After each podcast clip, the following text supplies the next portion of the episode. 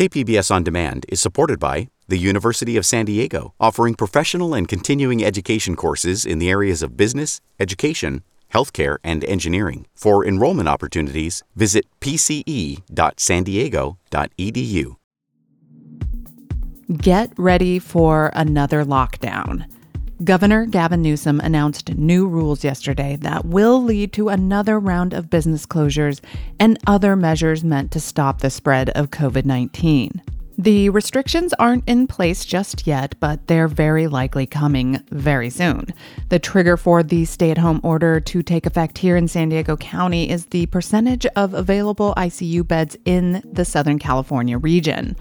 Once the intensive care unit bed availability dips to 15% or lower, that is when the new rules will take effect. Officials say ICU availability for our region could dip below that 15% marker as soon as later today. Governor Newsom says the new restrictions would last at least 21 days. When the region is placed in the stay at home uh, category, the bars, wineries, personal services, uh, hair salons, and the like will be temporarily closed for that three week period. Restaurants would be limited to takeout and delivery only, and we residents would be told to stay at home as much as possible and not gather with anyone outside of our own households. The state will lift the new restrictions if, after three weeks, ICU projections look better. And the latest local COVID numbers. San Diego County health officials reported 1,504 new COVID 19 cases and five additional deaths on Thursday. Thursday marked the 11th day of the last 14 when more than 1,000 new cases were reported. All right, so a 30 acre fire in Rancho San Diego, a small brush fire in San Marcos, it's December, but San Diego is still in a red flag warning until at least the end of today.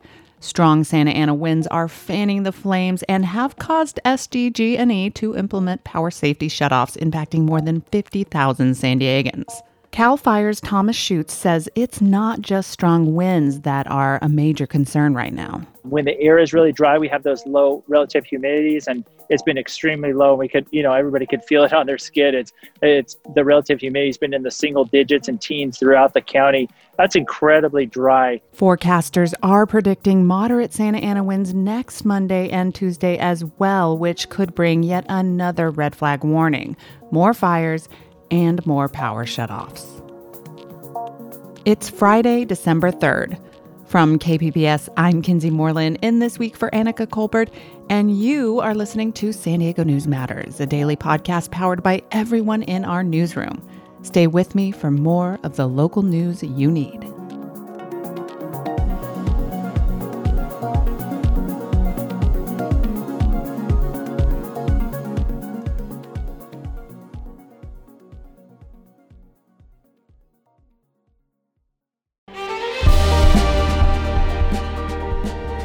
I'm Bill Hoehn. And I'm Ted Hoehn. Over the past 50 years, our family has brought many world class dealerships to Carlsbad, including Mercedes Benz, Porsche, Audi, Honda, Acura, Jaguar, and Land Rover. That's right. This year we're celebrating 50 years in Carlsbad. So, on behalf of the entire Hoehn family, we want to thank San Diego. Throughout the years, we've taken tremendous pride in meeting and even exceeding our customers' automotive needs. We value the relationships with our clients and look forward to serving you for years to come. We invite you to visit one of the Hoehn Carlsbad dealerships or hoehnmotors.com.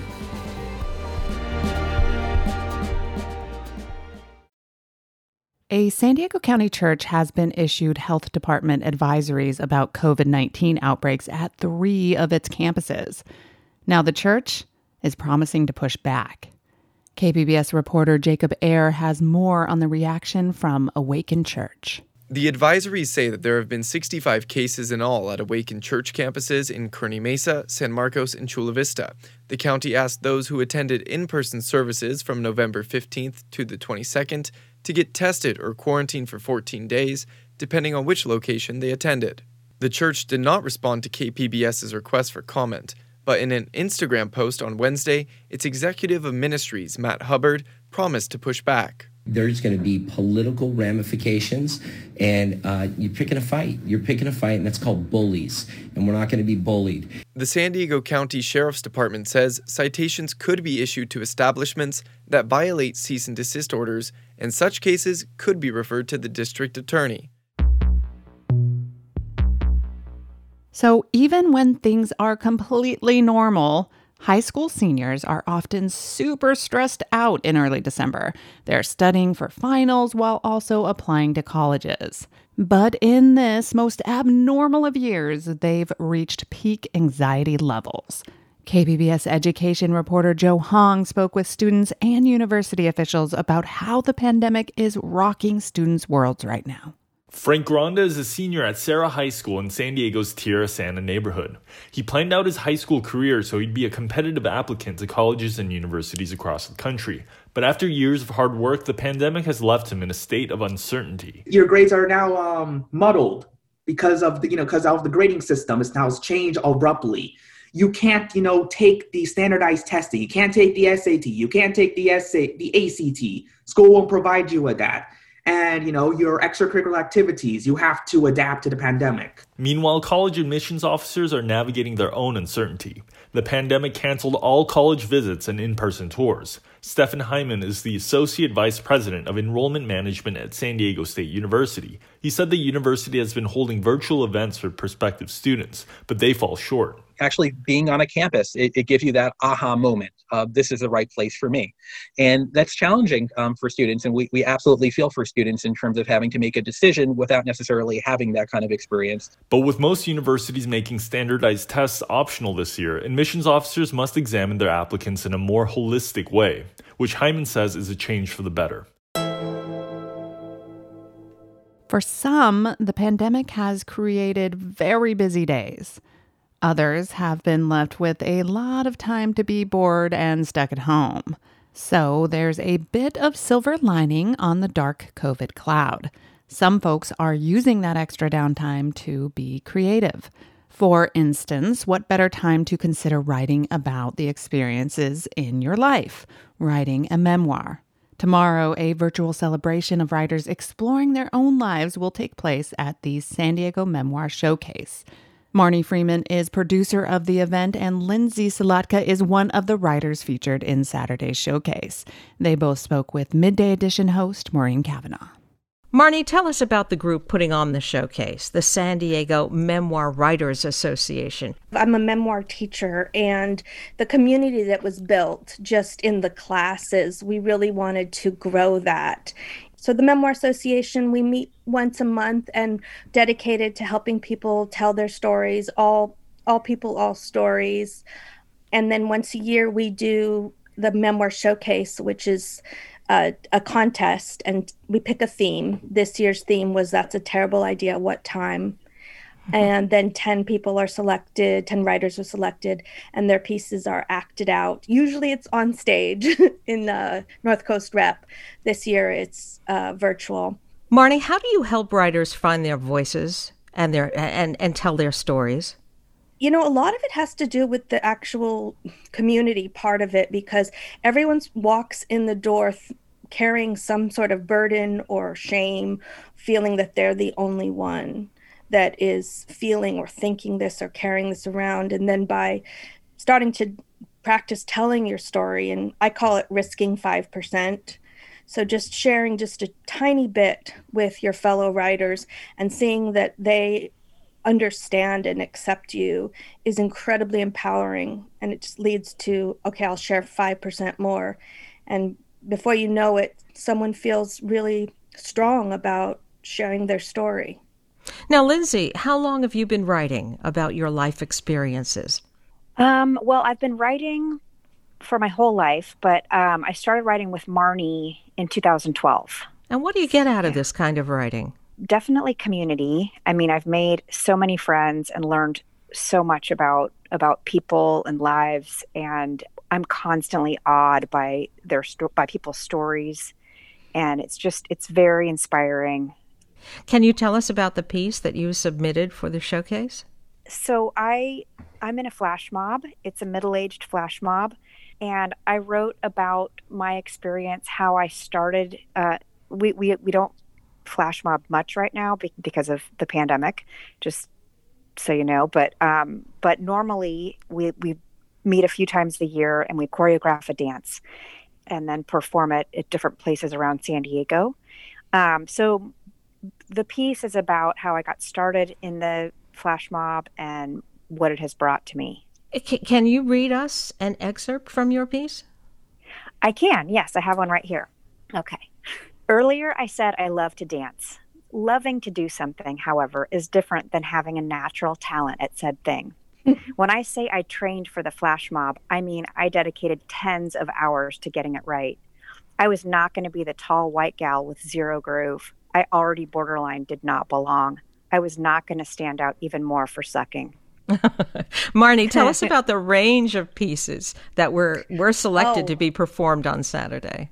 So I'll give you some of the titles to give you a sense. Um, one is called Lunch with My Husband's Lover. Another one is called My Day with a Homeless Criminal.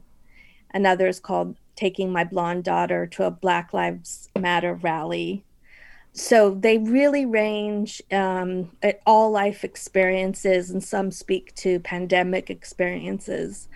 Some speak to having lost a child, and some are, are just lighthearted. How did I get through a, a crazy jungle, make it to the other side with howler monkeys chasing me, kind of thing?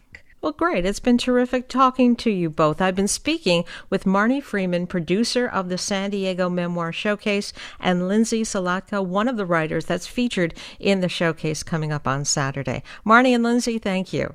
Thank you so Thank much. you. And that showcase will take place at 7 p.m. Saturday on the San Diego Writers Festival Facebook page.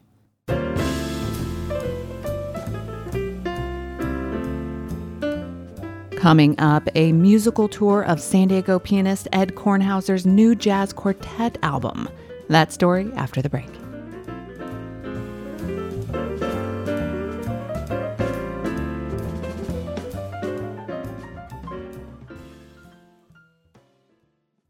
KPBS On Demand is supported by the Museum of Contemporary Art San Diego, offering visitors to the La Jolla campus special exhibitions, collection galleries, coastal vistas, seaside dining, and more. MCASD.org.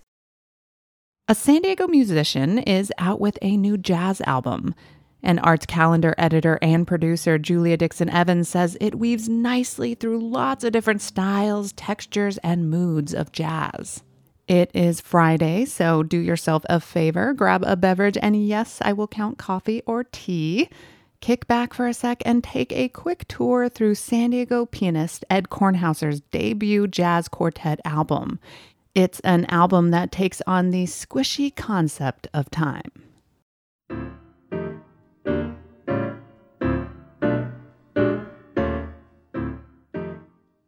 The days are long, but the years are short is a common mantra of parents attributed to writer Gretchen Rubin. 33 year old pianist Ed Kornhauser has been envisioning and putting off writing The Short Years, his debut jazz quartet album, for some long years. But once he finally got started with the recording process, the days moved quickly. Time is the magic, not the enemy of the short years, though, released November 8th.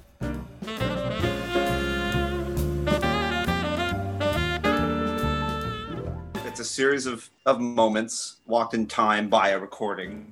And, you know, the title refers to, to me anyway, it speaks to how it might be tough right now in the moment and, and, things might seem to be dragging on, but, you know, still things will pass quickly and we need, we need to appreciate what we can in the moment.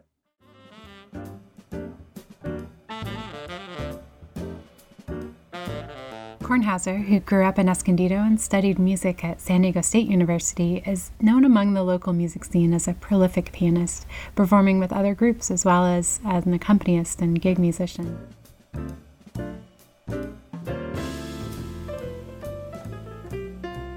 I met the saxophone player on this record, Dylan Hermanson, and I and uh, I really liked the sound. And we did a gig where we played some of my songs, And I'm like, that's it. That's the other voice I want. This is the, the extra ingredient. I already know the drummer and the bass player I want. I'm just to find a date. Everyone's available, book it at the studio, and go.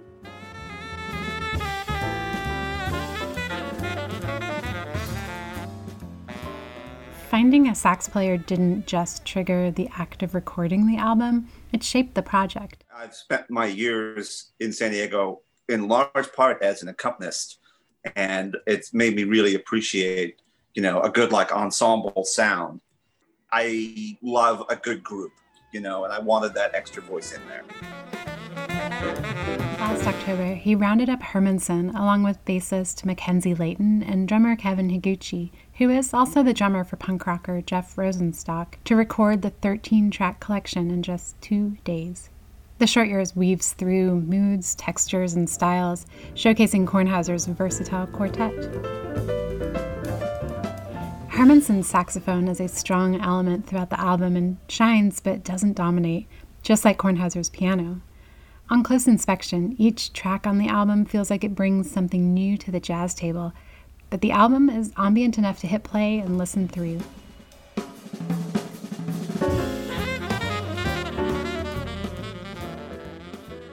The opening tune, The Shuffler, has a classic swing standard feel to it. The track manages to showcase the tight compositions and ensemble unity before an early skillful piano solo. Then an instant switch to Hermanson on saxophone for a solid solo, plus a few breaks to show off Leighton's bass and Higuchi's drums before settling back into the track's refrain for the final minute.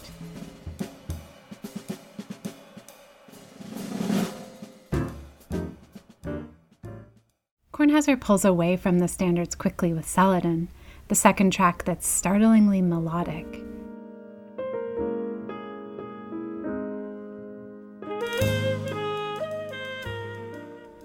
It's a lovely tune with twinkling piano and a romantic edge saxophone melody, and Kornhauser said the track was inspired by San Diego pianist Danny Green.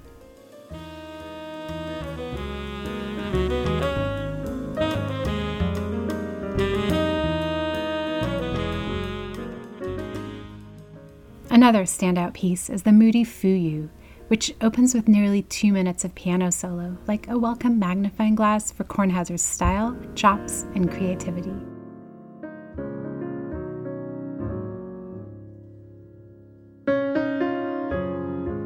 Within a few more minutes, the tune is solidly in a highly technical, whirling saxophone solo, sharp edged but maintaining the track's slowed down darkness.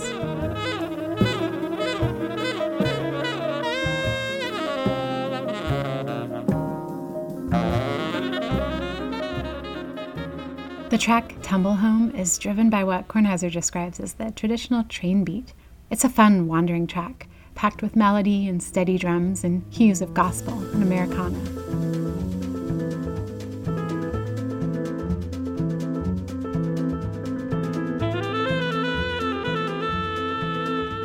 Kornhauser said that this album, like all improvisational music, is a snapshot in time, and that at no other time will these tracks sound the same.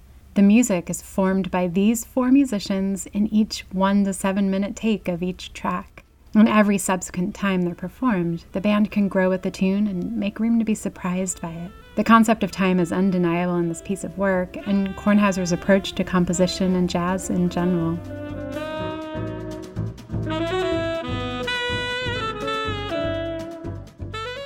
The old saying is we only have the moment and jazz is an intensely ephemeral music. It, it exists in a unique space and a unique time.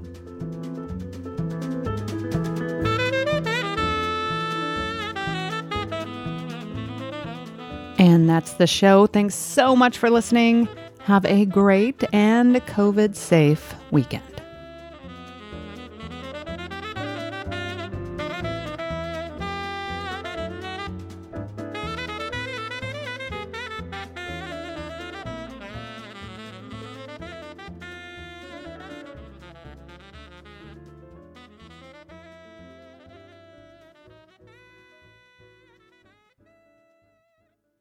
KPBS On Demand is supported by Arizona Raft Adventures, a third generation family owned outfitter providing experiential multi day Colorado River rafting adventures through the Grand Canyon, hiking, exploration, education, and fun. Only a seven hour drive from San Diego. Learn more at azraft.com.